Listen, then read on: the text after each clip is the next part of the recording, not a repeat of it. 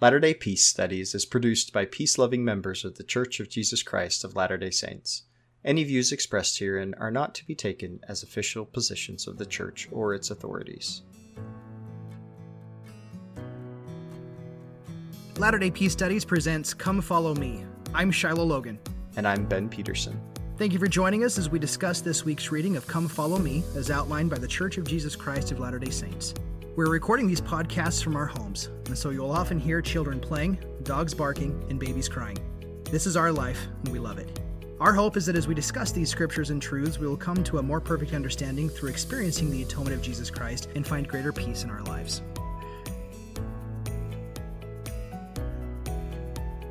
Well, Ben, we are back here to talk about Ammonihah again. We did it before, but this is uh, this is kind of like the short and condensed version. Yeah, Ammonihah 2.0. this is it's crazy. I, I just looked back on the old podcast that we've done about it for LDS Liberty before, and we took four podcasts for the whole thing. So we did two chapters a piece, but uh, today we're doing four chapters in an hour. So I don't know how we're going to get that done. yeah, I'm not sure either. I was thinking about it, and uh, yeah, we took four podcasts, and I think we went through chapter 14 or 15. Here we've got to do it in about one and a half podcasts. So. Um, yeah, I, going through it this time, I definitely looked at a, a few different things than what we had uh, discussed on those other podcasts. But you know, I, I have a different view of some things now. As always, you know, every time you read through the scriptures, you're gonna pick up on different things because you're a different person. So uh, I really learned a lot by going through some of this stuff, and I'm hoping you know we're gonna learn some more as we discuss it. Absolutely. So let's recap. From the last few chapters, the Nephites are in a really precarious situation. They have a brand new system of government. Alma was the brand new leader, and he was both the high priest of the church and he was the chief judge of the land. And when he saw war on the horizon, he went out as a military leader. He vanquished the enemy. The story of Nehor and Amlici come about, and everything that that does to frame the socio political narrative of the Nephites.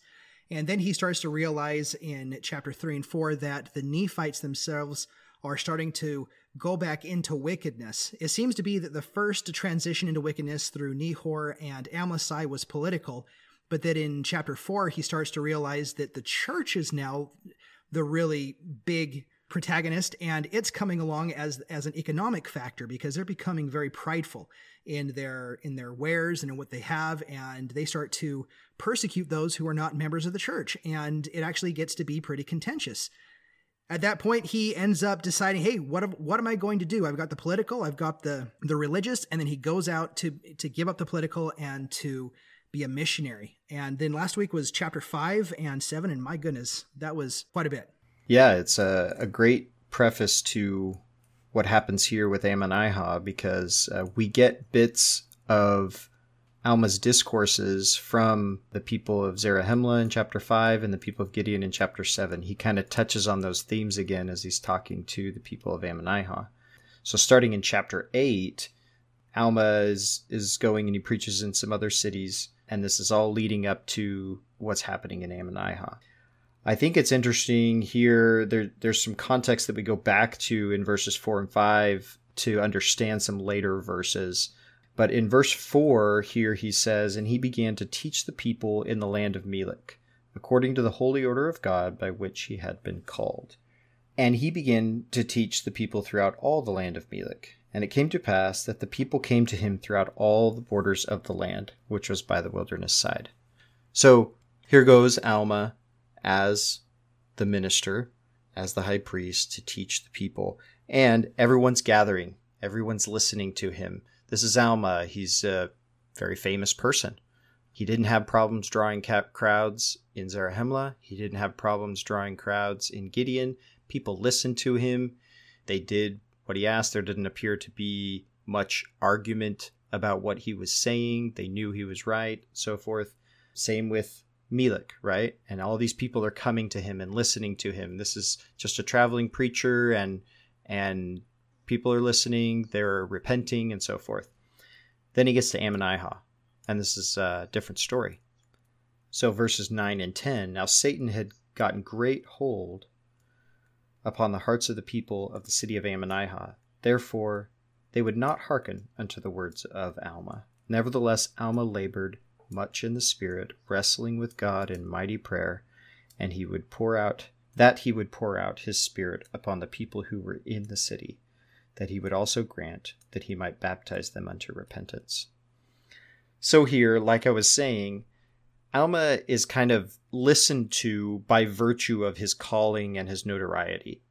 Um, he may not have really struggled before to to get people to listen to him, but now he's actually having to go out and teach people of Ammonihah, and these people don't treat him as an authority anymore. In fact, in the following verses, they speak to that. They say, We're not of your church. You have no authority there. You're not even chief judge anymore. We don't have to listen to you. And so now Alma's laboring much in the spirit, right? He can't really rely on the fact that he's a famous person or that people should listen to him because he's the high priest. Now he has to really dig deep and find authority from where it really comes from. Um, this made me think of D&C 121, right? The true nature of the priesthood. Alma gets to this later when he starts talking about how high priests are called in chapter 13, and we'll get to that next time. But uh, I just thought it was so fascinating how this here is another moment for Alma to really develop, right? This is this is level up. Alma's got to level up right here, and uh, it's very interesting and amazing how he does it. Yeah, I like what you said there about identity and about the people's identity to authority, because it's who are the people looking as their sources of authority? And we're going to find out later on that they're looking very much to their political authority, because when Alma comes in as this seeming religious authority or a traveling preacher or however they viewed him, they're not members of the church that he's over. There's absolutely no authority that they perceive they have an identity to. And so I, I, think that's fascinating that the people were so transfixed on their political identities, their their their kind of their city nationalism, that when the truth came, they reviled him and they spit upon him and they caused that he should be cast out of their city. And when I read this in Alma 8:13, that they caused that he should be cast out of their city, that really drew me back to Nehor when it said that he was caused to admit that what he taught was not right that, that that we're still using that same verb there caused. And it looks to be a little bit more like a violent or a little bit of a coerced or a little bit of a more of a not persuasive let's put it that way.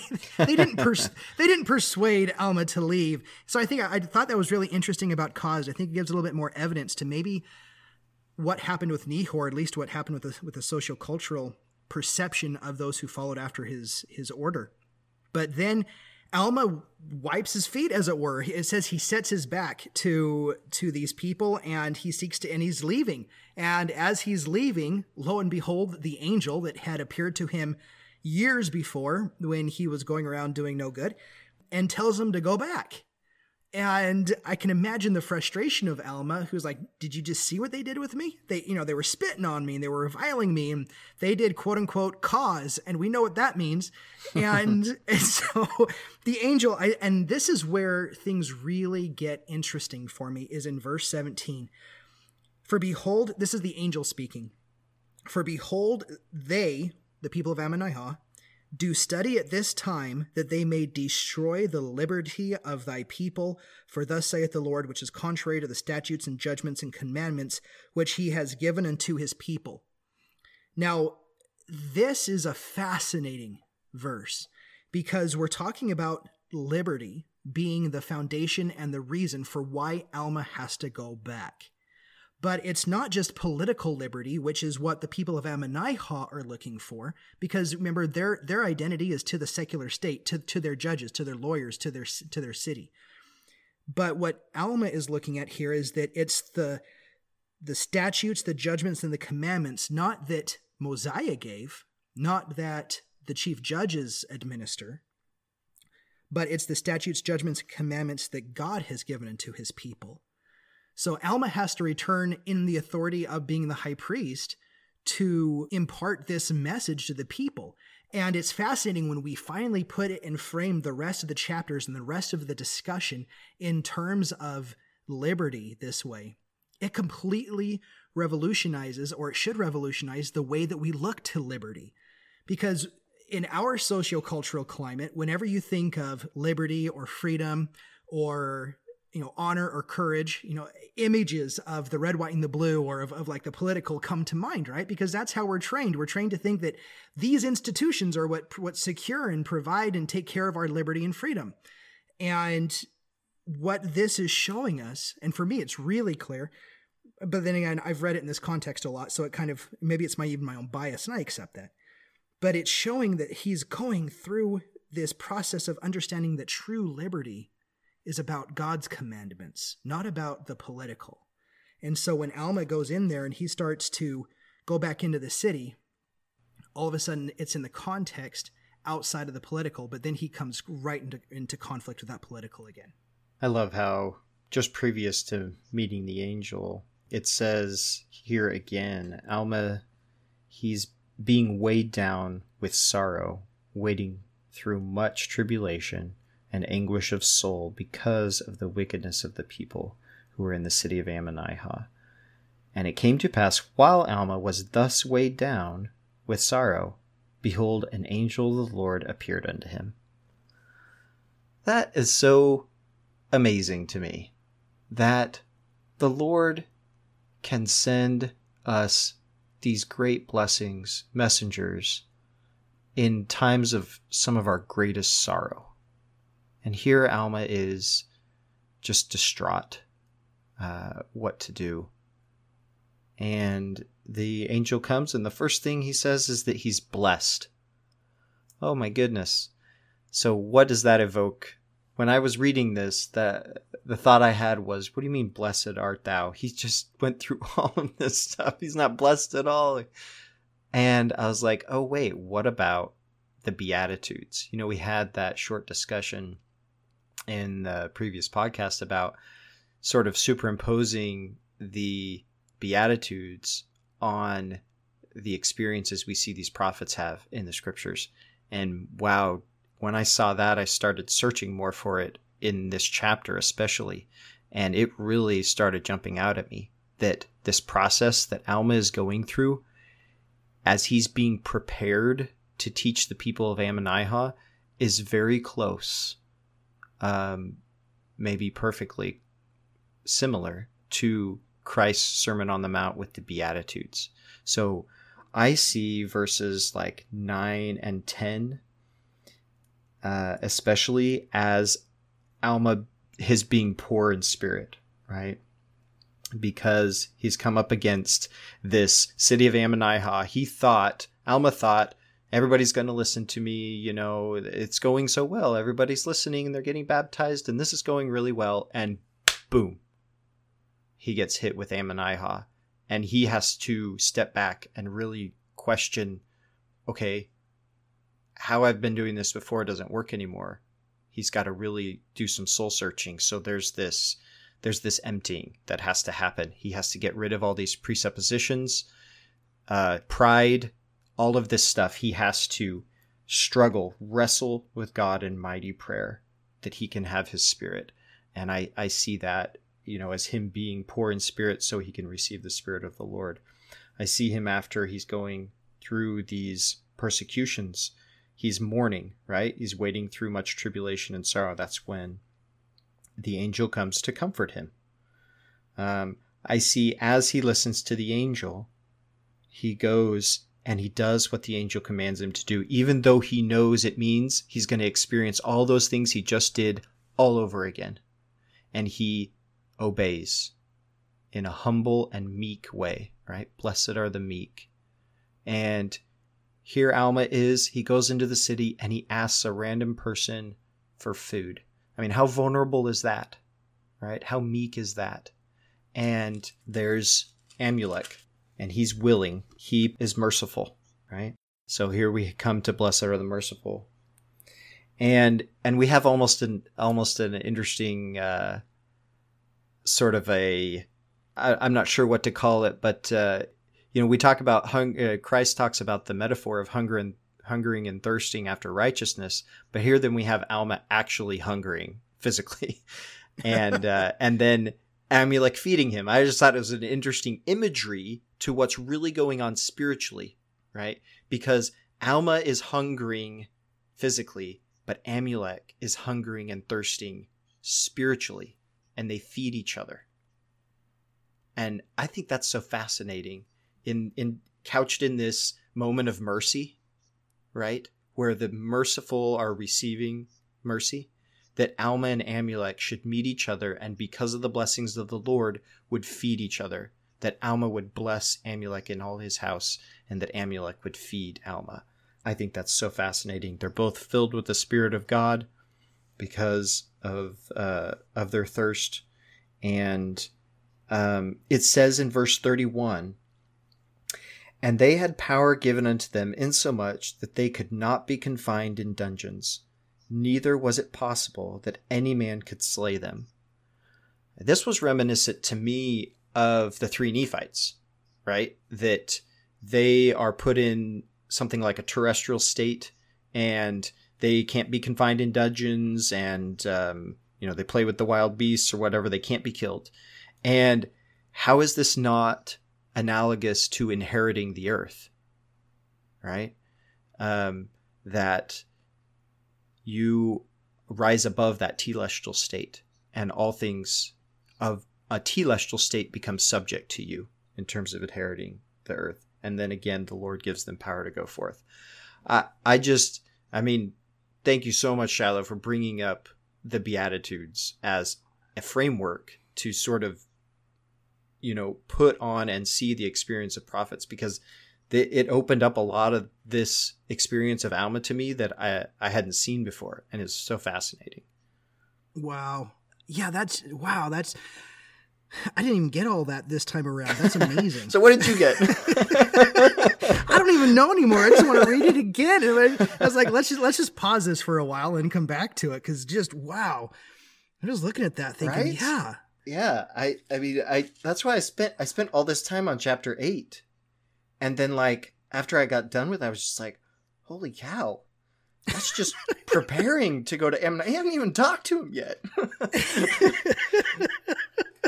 and I, what I love here is is just as you were re- you were reading verse nine and ten, it came to me again that that it says, "And now Satan had gotten great a hold upon the hearts of the people."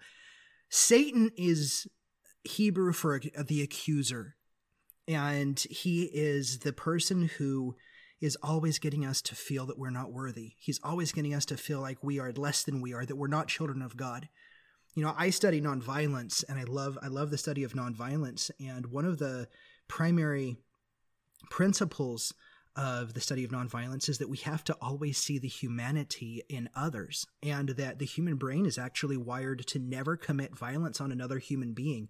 Um, call it this, call it the light of Christ, call it evolution, call it whatever you will. But there's a part of our brain we just don't commit violence. And in order for the brain to overcome that psychological barrier of committing violence on another human being, we have to see them as something else other than human. And so when there's conflict and we start to call each other by different names, and you see, you know, when people posture before they fight, they start to call each other derogatory names. Well, that's the psychological way that the brain is trying to justify committing violence on another human being to be able to make them something less than human and that's Satan. He's the accuser. He's always the one accusing the other person of being less than who and what they are. And when Satan has got a greater hold upon the people, the people are acting and they're perceiving less than, less than what they really are. But it says here that Alma labored much in the Spirit, wrestling with God in mighty prayer that he would pour out his Spirit upon the people. And I love that pour out his Spirit because you cannot pour out and fill cups that are already full. And these people are already full of their own personal accusation. And we're going to find that with Zeezrom later on, that he was full of lies and deceit and contention. And it was all because of his desire to get gain. And he knew it. In fact, it says he knew it, and we'll get to that. But when Alma's praying for this, he's praying that the people will be poured out. This is an implicit prayer. If he's praying that people will be filled, there's already a prayer, that, uh, even if it's unspoken, that he's praying that they will have to be emptied. And just having read through chapter 12 again and kind of seeing Zeezrom, God does. In that in that correspondence, and we're going to talk about that with Zeezrom, and uh, I don't want to get too far ahead, but we're going to find out that Zeezrom does empty and he sees his state, he sees it, and he starts to realize that exactly what he's done. And anyway, yeah, that's fantastic. I love that beatitude there of Alma praying for the beatitudes of another and God answering and saying, "Yeah, go back. I've I've been preparing something. You're to need someone there here though. Go to go to Amulek or and it's just yeah. Yeah, that's crazy. I love that. It's it's very interesting and and then to see like I was saying before this process play out with Zeezrom as well. Um, and I I would um, we we may not, may not even get to that to hash that out, but that would be something that would be really beneficial, I think, for any person to do to look at Zeezrom's process of him um, going through the process of the Beatitudes, and then obviously, or maybe not obviously, but uh, the next step on that right is to look at how that experience of Alma and Zeezrom um, how that helps us understand the Beatitudes better for ourselves, how that helps us understand how we go through that process, uh, what it means for us. You know, the Lord is preparing Alma to teach these people of Ammonihah. And uh, Alma, at this point, it probably doesn't have any clue what's coming or barely a clue what's coming, but it's just going to get worse and worse. And here we have that final beatitude, right? Blessed for those who are persecuted for righteousness' sake. I mean, goodness, that's the culmination of Ammonihah, right? And yeah. that's what happens to those people who listen to Alma. And uh, so this whole story can can you know really fits fits in with that really well, and it provides a very fascinating framework for us to to see the Lord's hand in gathering the righteous and His mercy and long suffering towards His children, um, even as wicked as the people of Ammonihah were, and as wicked as Zeezrom himself was, that he the Lord was merciful, and in the very moment you know, it, it only took that moment for Zeezrom to question himself, to empty himself a little bit for a little bit of the portion of the Spirit of the Lord to enter. And then that mercy, that grace was able to have a place in his heart. And we then see this whole transformation of Zeezrom. And it's, it's so amazing. Everything. So I guess to... I got ahead on that. Yeah, it's hard to do. We'll bounce back and forth a few times, I'm sure. Leading up to Zeezrom, though, is this masterful discourse in chapter 19 that Alma gives. And as I'm reading, just reading through it right now, and I'm looking at some of my notes on the side that I've I've written in the margins here. Alma starts to, and you said it, Ben, there here just a few minutes ago about how Alma is repeating some of the things that he said in Zarahemla. For instance, in Zarahemla, he talked about remembering our fathers. Remember, remember that they were they were delivered by God. Remember that he he he watched over them, and he's doing the same thing here. But here he's invoking Lehi, and I think it's fascinating that the story of Lehi it's 500 years old at yeah. their time.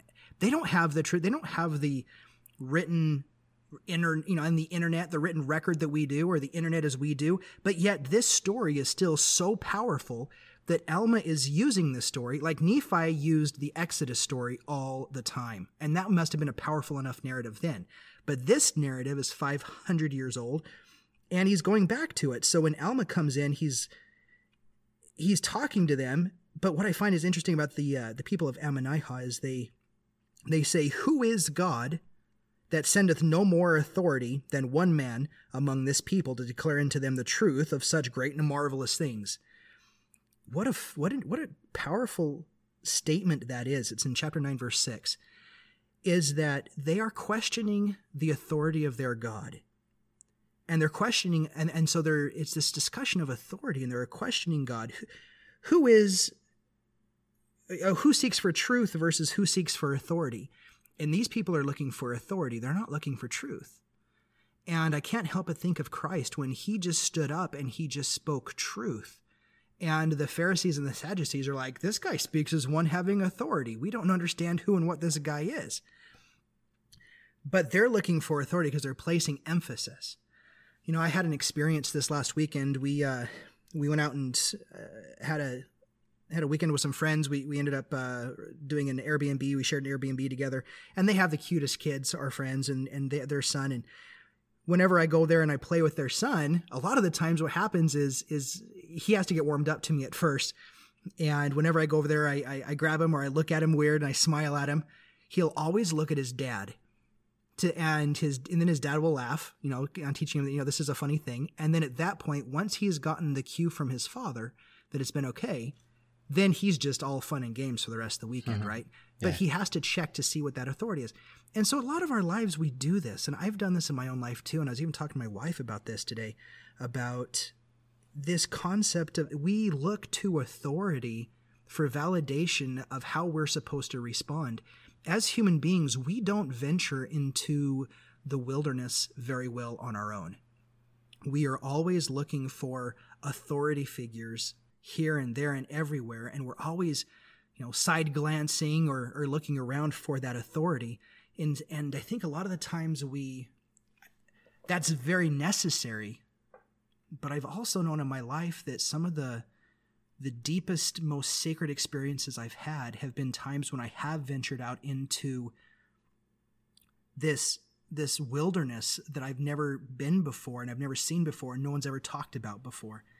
And I, I want to know what this what, what's here and what life experience is here. And I start looking around for authority. Like, like are there people that have talked about this experience? Hmm. Am I experiencing something new, unique? And like I, I think I said last time, I'm just looking for those moments where I can go out and just sit with God and see what that experience is like. And I think in a lot of ways, I, I see Alma trying to provide this space and open this space up for them to be able to, to see this. Be- but they're responding back to him with no desire whatsoever to open up a space to understand or to see who God is. All they're looking at is authority.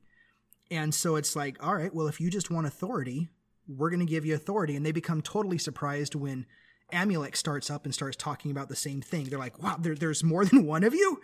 And it just blew their mind. And that it was a man of their own people who stood up and started to do these things. So I thought that kind of perception of authority uh, was really interesting among the people of Ammonihah. I really like the concept you brought up of the wilderness um, being a place that we can go that's sort of uh, sort of void of any of those uh, worldly authorities, right? Yeah. Um, it's just nature, and so it's a place where we can go and and commune with God because we're not tied down by these worldly authorities. And I I think that's an interesting perspective and and a way that I hadn't quite viewed. You know, in the scriptures, wilderness or mountains or whatever are always this place where you can go and, and commune with God. But I hadn't quite tied it to the concept of possibly there being this um, uh, prejudice or or tie or baggage, I guess you could say, of of worldly authority that that we're always tied to when we're not sort of out and and on our own. And and I like that. You know I I've always liked the the story of Enos where he goes out in the wilderness and this at this moment this is a place where he can empty himself right to God. And and not not with that that baggage so I I like that idea of that wilderness where you can go and and it's difficult in this context with these people of Ammonihah because you've got all these lawyers and judges gathered and they're all you know sort of looking at each other and and persecuting each other. And so the courage that Zeezrom exhibits here is pretty amazing. Um, shows his his strength of character if if he could, you know, just got that bit of emptiness in his heart for the spirit to be in. Uh, you talked about how the themes sort of cross over here between chapter five and chapter nine. I thought it was just a an interesting little point. I don't know how much significance is to it, but but I like you know, sort of the contrast of words. In chapter 5, he uses the word remember a lot in a positive sense. Here, he uses the word forgotten a lot more. And uh, or not remember, right? So it's a much more negative context that he's couched this this sermon to the Ammonihahites. And I don't know if that's simply because that's what they needed to receive or that we're seeing a little bit of Alma's frustration and negativity coming out here with the Ammonites. You know, he it, again he's struggling so much in the spirit to love this people um, because they're the profession of Nehor. There's always been this friction, and uh, they've persecuted him already when he went there to preach, and so yeah, Alma's in this position where he's being really, really challenged to be able to find love and patience and preach the word like it's supposed to be preached. Yeah, when he gets in there and he starts preaching, he's he's just straight talking doctrine or he's he's talking about the spirit and he comes in and I think this is fascinating because we got to go back to that discussion this is all about liberty. And then he gets in there and just starts talking about their eternal soul and basically the plan of salvation. And he talks about an identity with the Lamanites right? So this is hitting all of their sociocultural uh, yes. idols idols as it were right and and so he's like listen even the lamanites they don't they don't have these traditions and it's going to be better for them than you and you've been given all of these things. And you think that you can actually keep all of these things and, and remain in a state of willful rebellion against god? And it he kind of prophesies what's going to happen. But in verse 26 i love that alma is starting to transition. And verse 26 of chapter 9 really was reminiscent to me of, sec- of D&C 121, where he says, And not many days hence the Son of God shall come in his glory. Now, I, this is really interesting because we talk about the Son of Man and, and God coming in his glory, but yet God, through being made flesh, there wasn't a whole, I mean, we got heavenly concourses of angels at the nativity scene, but there, there wasn't a whole lot of glory. You know, it's like, can anything good come out of Nazareth kind of thing? So it's it's fascinating to me that Alma is talking about God coming in his glory. And his glory shall be the glory of the only begotten of the Father. Wow. What what is Alma looking for? What what is this thing that Alma sees that this glory that is the glory of the only begotten of the Father? And he says, and he is full of grace and equity and truth. He's full of patience and mercy long suffering. He's quick to hear the cries of his people and to answer their prayers. Man, I read that and I said, wow, that is the glory of God. The glory of God is his patience, his mercy, his long suffering, how quick he is to hear the cries of his people and to answer their prayers. That's not the glory we look at when we think of glory. Hmm. That is an interesting point because, you know, in my mind, I see that the second coming picture, right? That we're, we, it's probably in every single building. Um, you've got that second coming picture, which is great, but it's, it presents this, this concept that we have a myth, not in an untrue sense, but a myth in, in terms of a, this shared narrative that we all look to of Christ's second coming it's going to come in the clouds, and there's numberless concourses of angels, right? And and that is the picture of glory, right? If you had to put a picture in the dictionary next to the word glory, that's it, right? Yeah. But um, and and that's that's all well and great because that's a a visual representation of of what is supposed to awe us, right? Um, and it's a great painting. But here is what is the real glory that what it what we're talking about in terms of the heart, what Christ does for us in our hearts, and that's where we see we see and feel and experience the glory of God. And so I, I like that as as pointed out.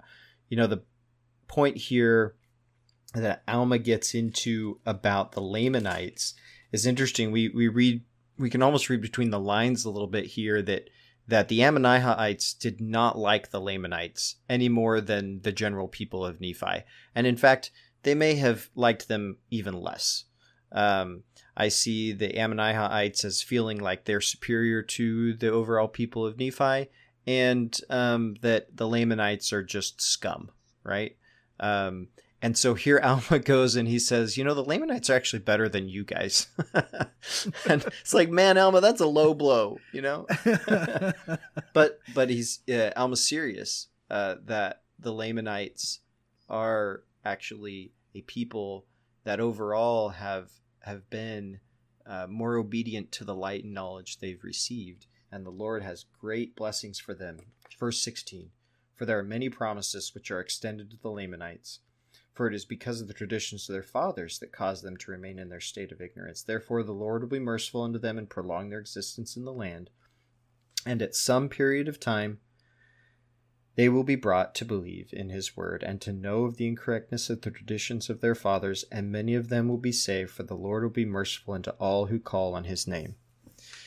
Okay, so interesting because what are all of Alma's friends doing right here at this exact moment? They're right. over there teaching to the Lamanites, and he knows that they went over there, but he hasn't heard anything. For all he knows, they're dead. Um, so his friends are over there teaching to teaching the Lamanites, and here he is talking about how the Lamanites will receive the truth one day. Um, but that's what is actually happening with Ammon and Aaron, Omner, Himni, right, and all the people that went with them to teach. Uh, so I always thought that was so interesting that Alma here is is saying this is going to happen.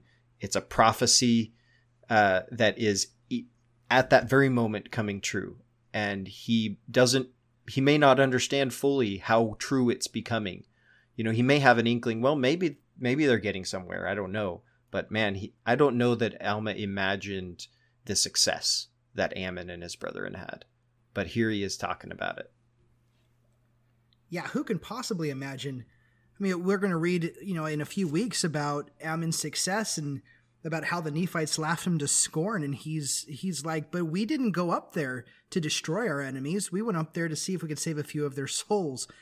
I can't read that story without just just weeping. But the I've, yeah, every time I read that, chokes me up. yeah. So here we have yeah, I love that. I love that with with Alma uh, being able to he hasn't seen him. They were best friends, right? They're going around. They haven't seen each other for years, and yet Alma is there. I had never thought about that before.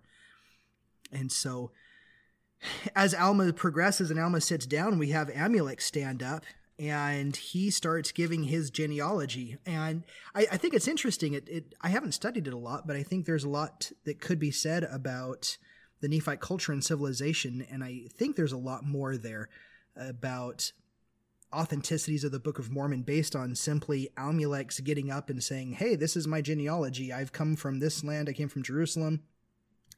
I'm a descendant of Manasseh. I was the son of Joseph who was sold into Egypt at the hands of his brother. I'm like, why are you telling everybody this? I don't ever stand up in front of people and I'm like, thus behold, verily I am Shiloh. You know, I am the son of Logans back from Scotland, who was thus thrown over by King James, and his land's inheritance were made forfeit. I don't. you should. That sounds awesome. I, I, don't I don't announce myself that way, but you know their culture and tradition. That's how they did it. So that's how they roll. I think there's a lot of really cool information that's probably there that I just haven't studied yet.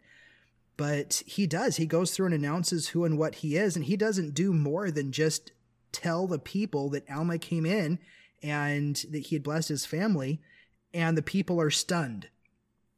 Alma's not laying down anything yet. He's he just came out there and he's like, "Hey, Alma's a good guy, and you know that I have a good reputation." And the people are are a little bit a little bit freaked out. So then that's when that's when Amulek really starts going after the attorneys and the you know the lawyers, the judges, and where they think he's coming after the law. And so th- then at that point, the attorney stood up right there, and they start to cross him, and they start to try to uh, bring witnesses against him, to that they could try to to catch him in his words. They're they're now coming after their own. Now they knew not, and this is uh, chapter 10, 17, and they knew not that Amulek could know of their designs. But it came to pass that as they began to question him, he perceived their thoughts, and he said unto them, O ye wicked and perverse generation, ye lawyers and hypocrites, for you are laying the foundation of the devil, for you are laying the traps and snares to catch the holy ones of God. Ye are laying plans to pervert the ways of righteousness and to bring down the wrath of God upon your heads, even unto the utter destruction of this people. Well, that starts going back to the original thing about liberty, right? So now Amulek is making this physical and political. But then he's still not going to make it political because he's going to start talking about the principles and the doctrines of the gospel and then the people are still in a political mindset. This is a wonderful, wonderful interplay between Amulek using the people's law against them by simply talking about the principles of, of the gospel. It's just it's it's a it's a fun back and forth to realize that they are talking about how living righteously is true liberty and freedom regardless of the external world around you but true living truly righteous lives produces a society and a civilization of righteousness and of freedom and of liberty.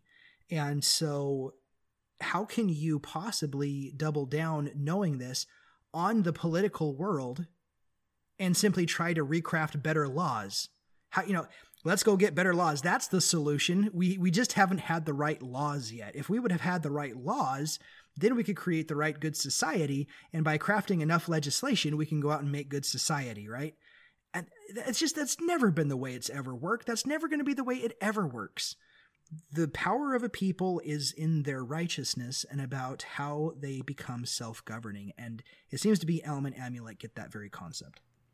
You know, uh, Amulek, or Amulek, uh, sort of touches on this here with verses 22 and 23 because he's making the case to them that you know, the only reason you guys haven't already been destroyed is because there are some righteous among you who are sort of like the spiritual leavening that Christ talks about.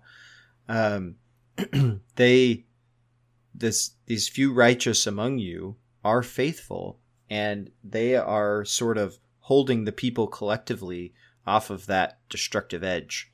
Uh, he says in verse 22 If it were not for the prayers of the righteous, who are now in the land, that ye would even now be visited with utter destruction. So, verse 23 But it is by the prayers of the righteous that ye are spared. Now, therefore, if ye will cast out the righteous from among you, then will not the Lord stay his hand. Okay, again, going back to this perspective that we talked about with, with the Lord um, and the destruction. But, um, you know, we find out that there is a righteous group of people, or a people, should we say, that are willing to repent that are in the city of Ammonihah. And this is one of the principal reasons that the Lord sent Alma back was to get these people, to teach them, to help them repent, um, and to receive the kingdom of God. And what what there's what Amulek says here is uh, is very interesting because he's foreshadowing what's going to happen, and this is exactly what happens those people repent, they're cast out from among the Ammonihahites, and then very soon thereafter, Ammonihah is completely destroyed. Um, and so we have we have this prophecy, so to speak, of Amulek against the people. Again, another warning to them that from their perspective, this is going to be the Lord destroying because they're not willing to repent one of my studies on the side that I've been going through, in part of my own personal discipleship and my own process, my own relationship with God, there, and it's a little bit more pronounced outside of uh, church theological circles, but there's this concept, a new way of looking at God, uh, that's called a transformational God as opposed to a transactional one, and it's an idea that I that I think I will I'll talk more and more and more about, but just to kind of introduce it here at the beginning religion almost entirely, probably 95% of religion and everything that I ever grew up with, always talks about the transactional God. It's the if then God. Um, there are several stages of development of how we view God and how we come to God. One of the first stages of development is that we look at God as kind of an ambivalent, not really caring God. He's he's just kind of there on the side. He doesn't really care doesn't really want to be involved. If he gets involved, sometimes awesome, um, but he, you know, doesn't really care. Then there's this second stage where God cares, but he's never truly for you. He's he's for you so long as you do what he says, but if you don't do what he says, then he's going to destroy you. So there's this transactional God where so long as you do what he says, then you're good and you've got God on your side and God will even provide a way for you to be on his side. But if you don't be on his side and if you ever find yourself over on this other side, he's coming after you to destroy you. And so this God is never truly completely for or against you. Um, it's against you when you don't do what he says, he's for you when you do. And this is the way most relationships and and transactions with God are, are explained. And and even here in the text and throughout the Book of Mormon, most of our discussions about God fall in this category. But then there's this this other view of God that he is a transcendent God where he is more for you than you will ever be for yourself. That he is the perpetual father of the prodigal son, always running after you. That there he is he is the savior that is, he's that shepherd that is coming after the one all of the time. That there is a moment where we will never be worthy of of of enough of God's grace for him to come after us or, or, to, to be there. So we will never really truly do anything of our own, but he is there because that is who he is. And so it's a new way of looking that the universe is more for you than against you. It's it's it's a universe where Christ is in and through everything. Section 88 says a lot about the light of Christ and about how the light of Christ permeates it is in and through all things.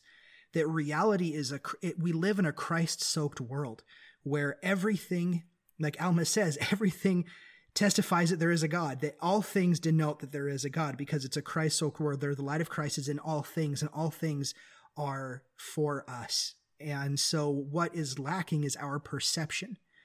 And so as we get into some of these discussions here, I think it's interesting, especially with Alma and Amulek talking about the people. They are talking very transactionally. If you repent, then then you'll be saved. If you don't repent, then you're going to go going to go to hell, and that's just and that's just fine. But one of the things that I think is has been fascinating here is when he's talking about, and, and, and you brought it up here, in verse 10, verse 22. And I say unto you that if it were not for the prayers of the righteous who are now in the land, that you would even now be visited with utter destruction.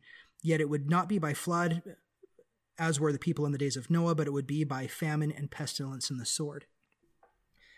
And there's a lot of authors that I'm reading, and I have to read a lot to kind of get out of a transactional mindset because that's where I'm so firmly rooted. And I'm not even fully out of it. I still think that way most of the time. But sometimes I catch glimpses of the other.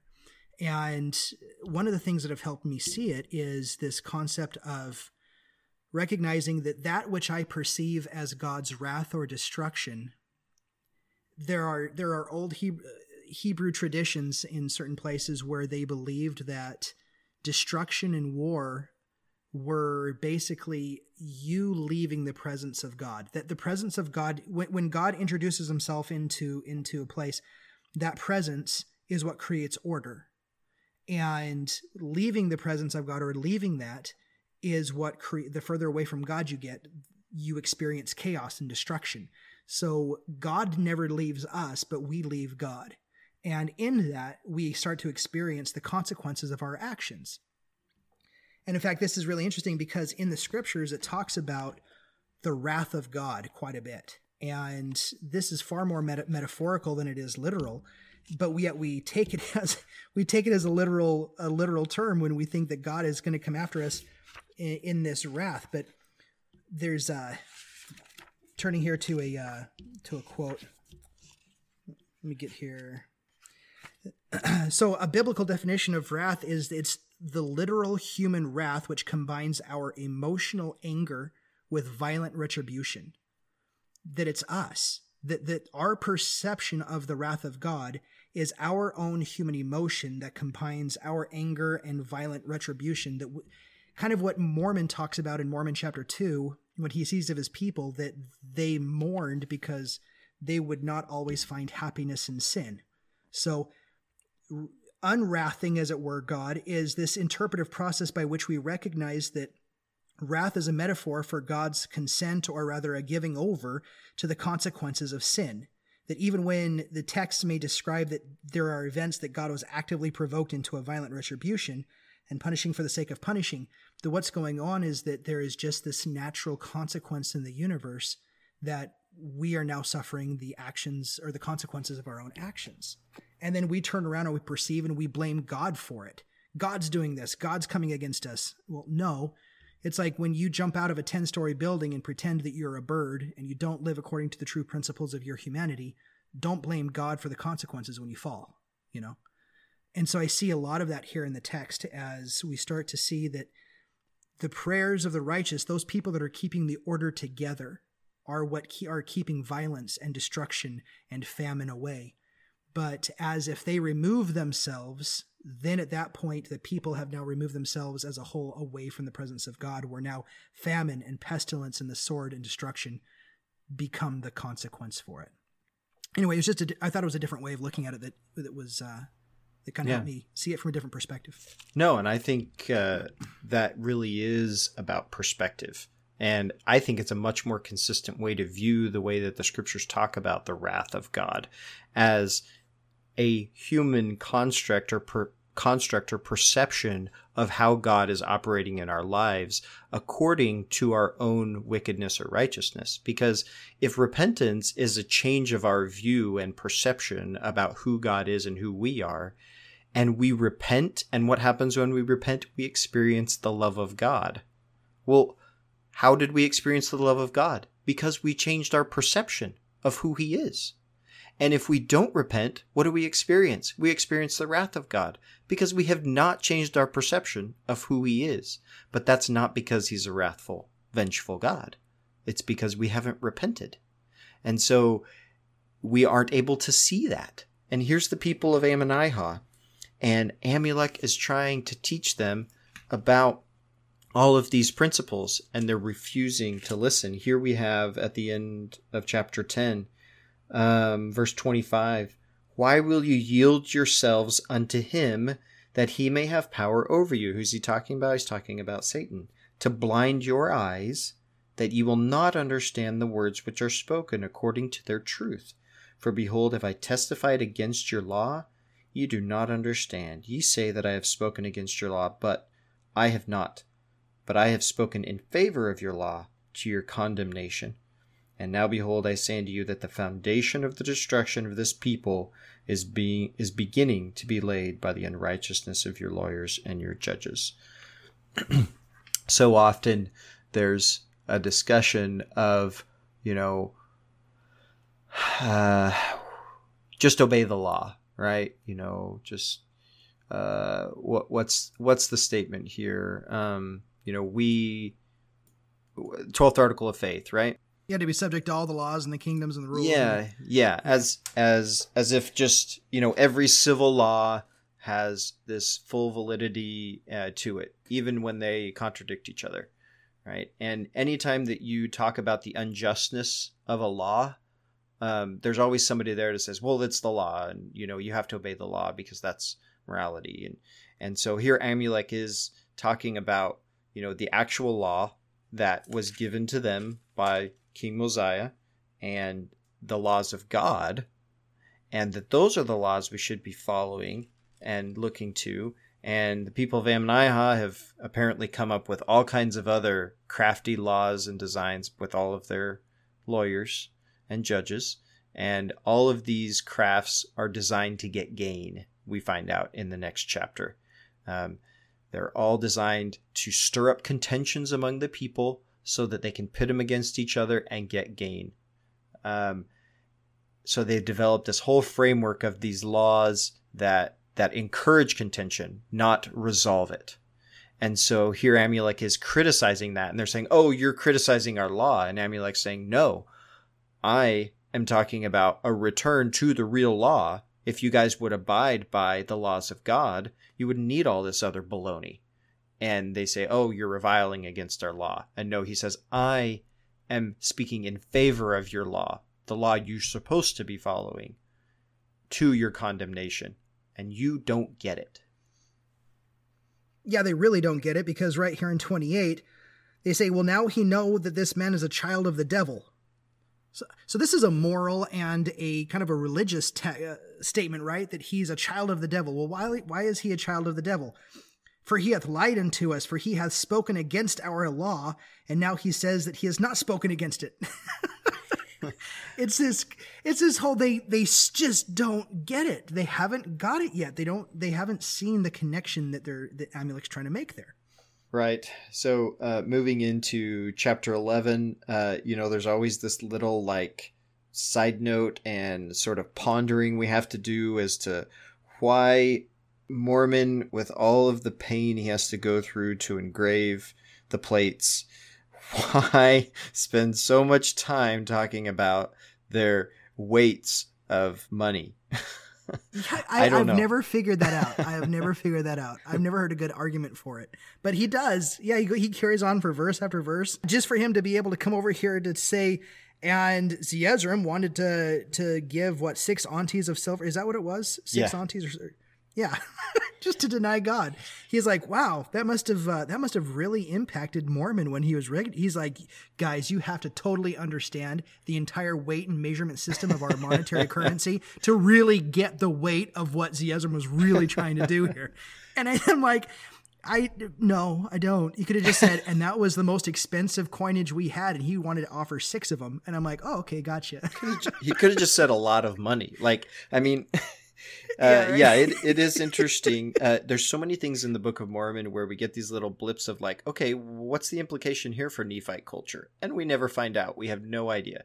And for some reason, Mormon goes into this whole explanation of this so that we really get this part of Nephite culture. But it's like, how come we didn't get like other more interesting parts of Nephite culture? because this, you know, on the scale of interesting, this is probably not, uh, you know, towards the high side. But having said all of that, you know, we've we just spent a bunch of time talking about it.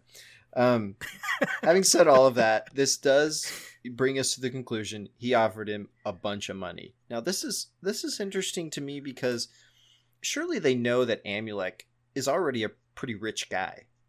Um, he's, he he says it. They he says he's of no small reputation among them. They know that Amulek is well to do already. So I'm not sure where Zeezrom thinks he's getting with offering him this money. Maybe the idea is that well, Amulek, uh, whatever profession he had, was you know we, he was always seen as a greedy person, and so we know that we can trick Amulek by just giving him some money. I'm not I'm not really sure, but here uh, Zeezrom is surprised that Amulek is a changed man, and this doesn't tempt him anymore. He doesn't he doesn't care about that. Um, and this is where I think that even though Zeezrom does get a, still a little bit antagonistic, I think that simple response of Amulek to Zeezrom's offer is where Zeezrom might start getting that little prick, uh, little option to start listening to what Amulek actually has to say. Uh, well, so. yeah, when Amulek comes over here and he's like, "Oh, thou child of hell, why, why tempt ye me?" yeah, I think that would land a little bit. That's a, that's a little off-putting. If if anybody ever came over to me and he's like, "You child of hell, why are you tempting me?" I, I'd be like, "What?" and and and I think here at the the end of chapter eleven, where Amulek kind of closes off his discourse, the part that apparently really grabs Zeezrom is talking about the resurrection. And that's interesting.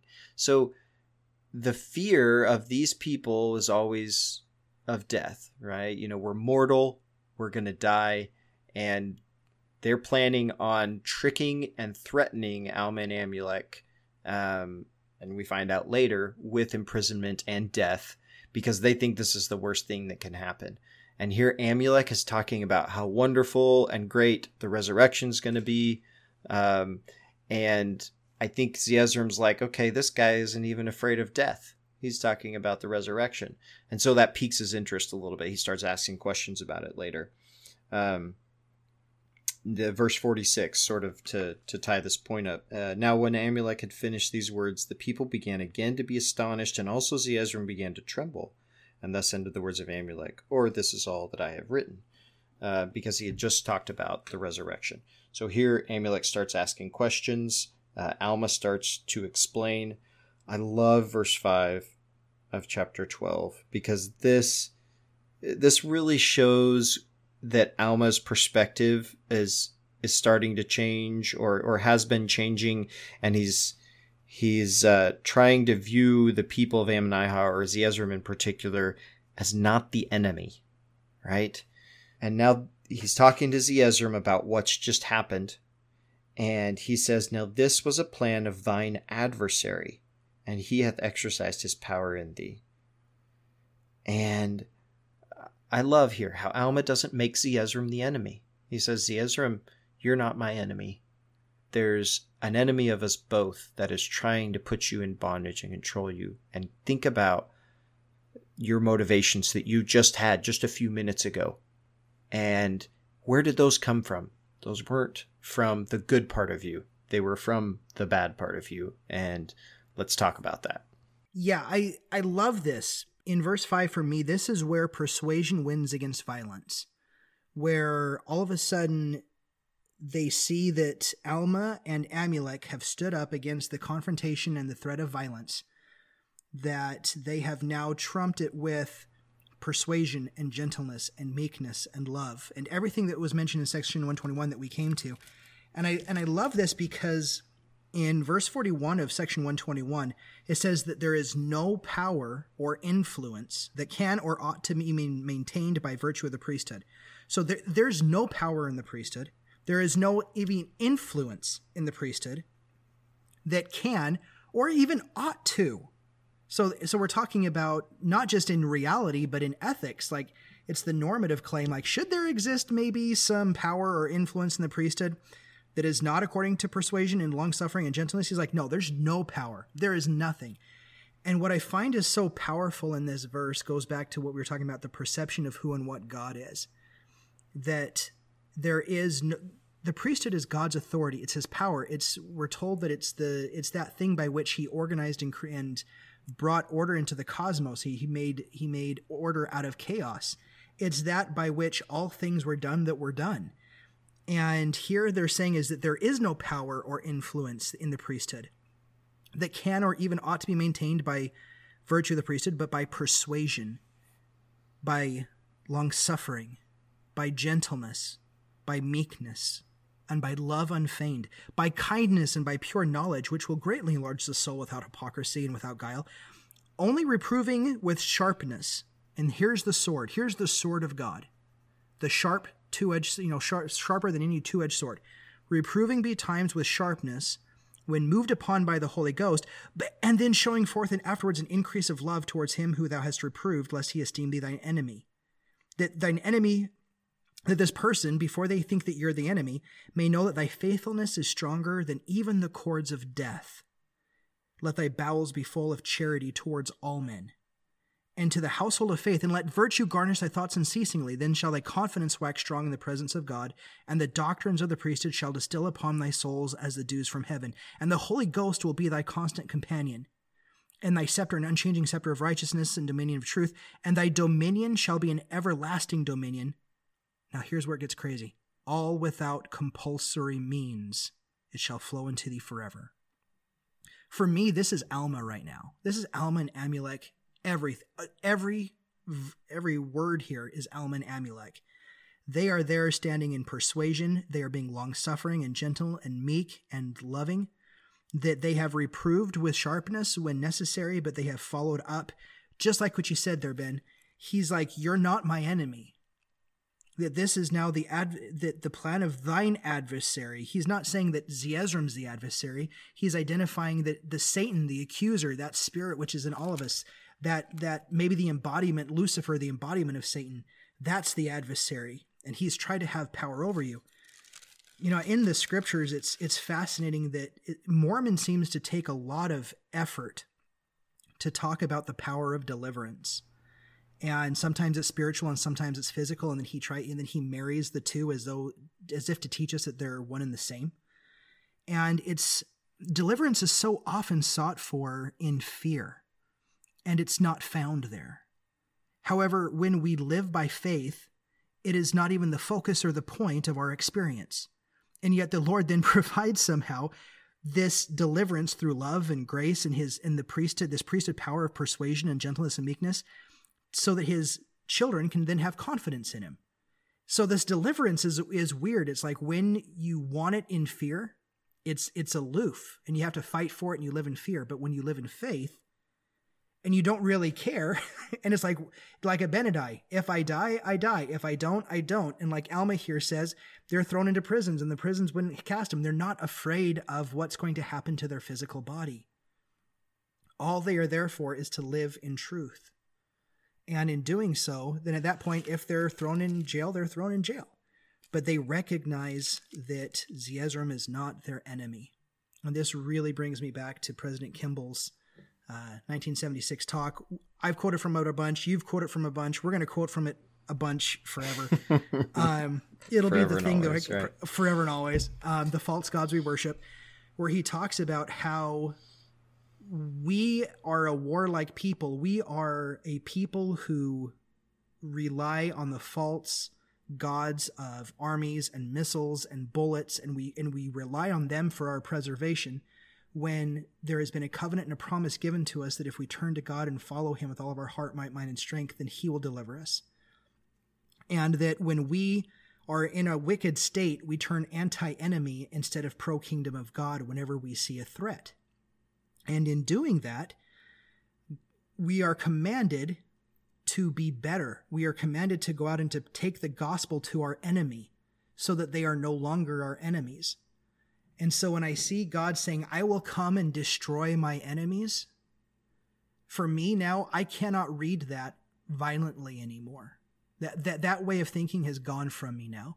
Whenever I read about God destroying the enemy, it's always God coming to reclaim his children. It's always God to destroy the natural man out of them so that they are no longer an enemy. And so when I see Alma doing that, I just, wow. Wow, that's amazing. I love that perspective, um, and I think it is a much more consistent way of allowing the scriptures teach to teach us the nature of God, um, so that we can see Christ more as we read the scriptures. I love how as you started reading uh, those verses in twenty one, you could stop. it's, it's the way. I mean, that's just the way that section is, right? Like it's some of the yeah, most you, powerful you just start. it's some of the most powerful words in scripture that have ever been written. I think that was something, you know, Elder Holland said once, you know, just uh, you read that and you just have to like sigh afterwards because it's just, it's astounding. It's amazing. It's simple, but just so powerful. And yeah, I think you're right. This is where Alma and Amulek have, uh, they've waxed strong in the spirit. The spirit is with them here and they are really exhibiting this. and here Zeezrom is, where he has he started to empty himself, um, and he's he's mourning and sort of fearing at the same time this loss of of this old identity that he has, and he's hungering and thirsting after righteousness. So here he starts asking them questions. Tell me more about this. I want to understand. And and Alma says, "Okay, this is the process of hungering and thirsting, okay? When you've been starving spiritually for a very long time, you've got to you've got to take it a bit at a time here, okay? So, um he says, "It is given unto many to know the mysteries of God. Nevertheless, they are laid under a strict command that they shall not impart only according to the portion of his word which he doth grant unto the children of men according to the heed and diligence which they give unto him." In other words, I know a lot more than I'm going to tell you. um, when, as you're ready for it, as the Spirit directs me, you can know all things. He goes on in those fellow verses, according to your um, obedience, your diligence, and heed in uh, unto the commandments, you can receive all this knowledge. There's nothing that the Lord is going to keep from you.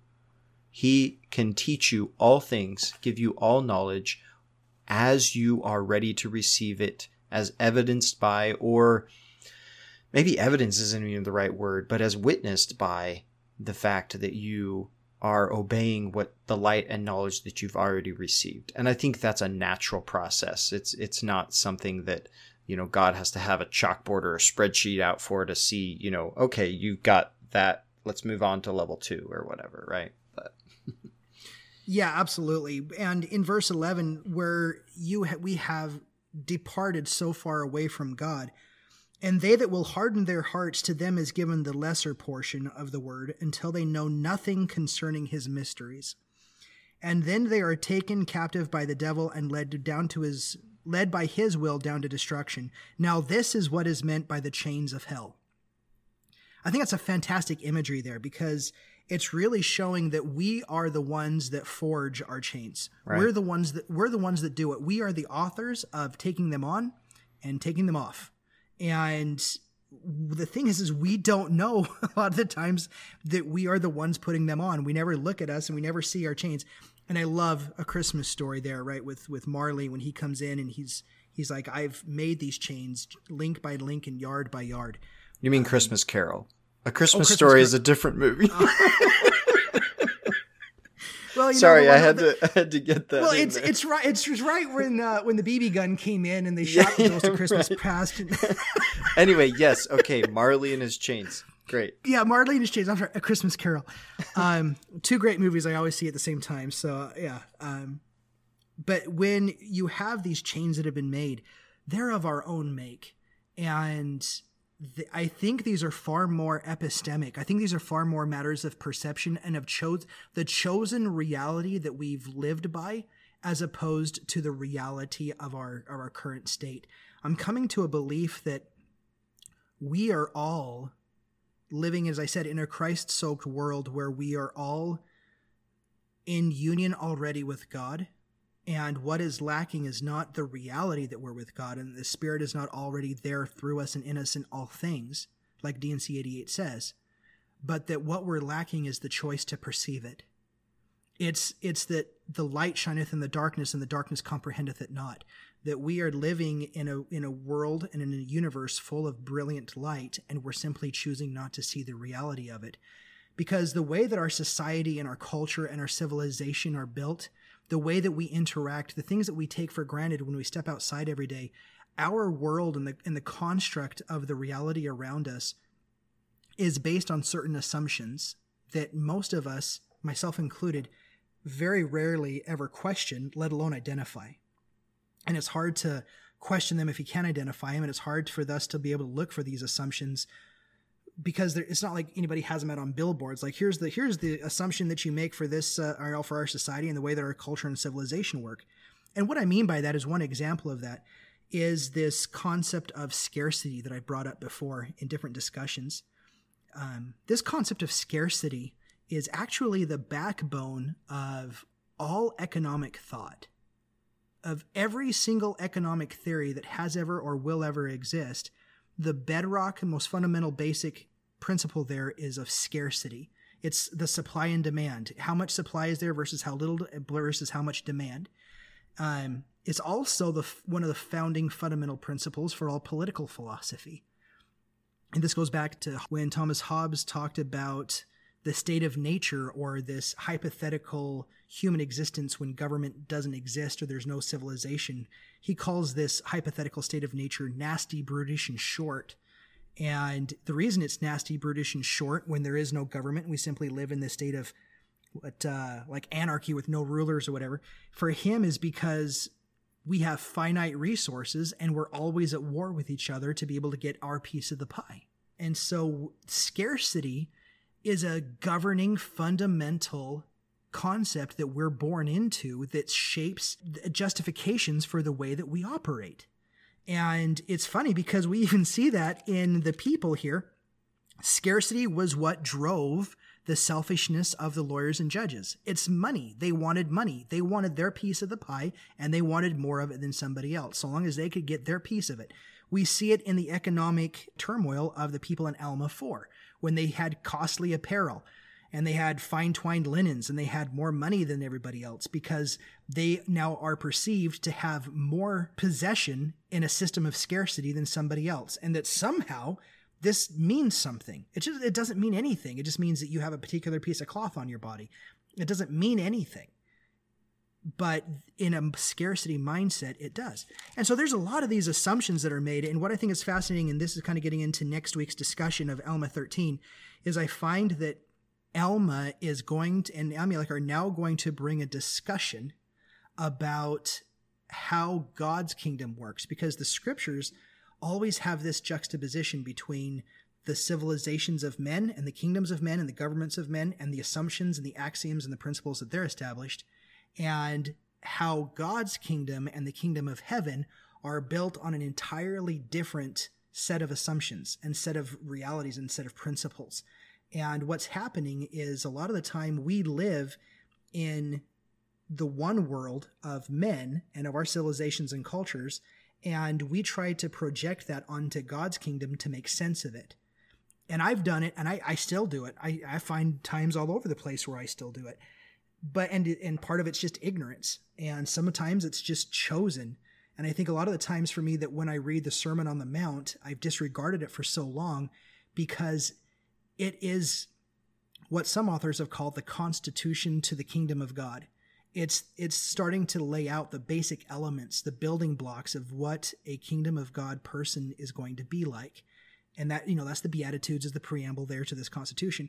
And we have by and large rejected the Sermon on the Mount because it doesn't fit into our culture. We we have to justify it away so much to fit into our cultural way of living that it, we basically gut it to where it's completely worthless and, and pathetic. And it's just kind of a list of sayings that are too hard to live. And so we just relegate it for some time when Jesus comes.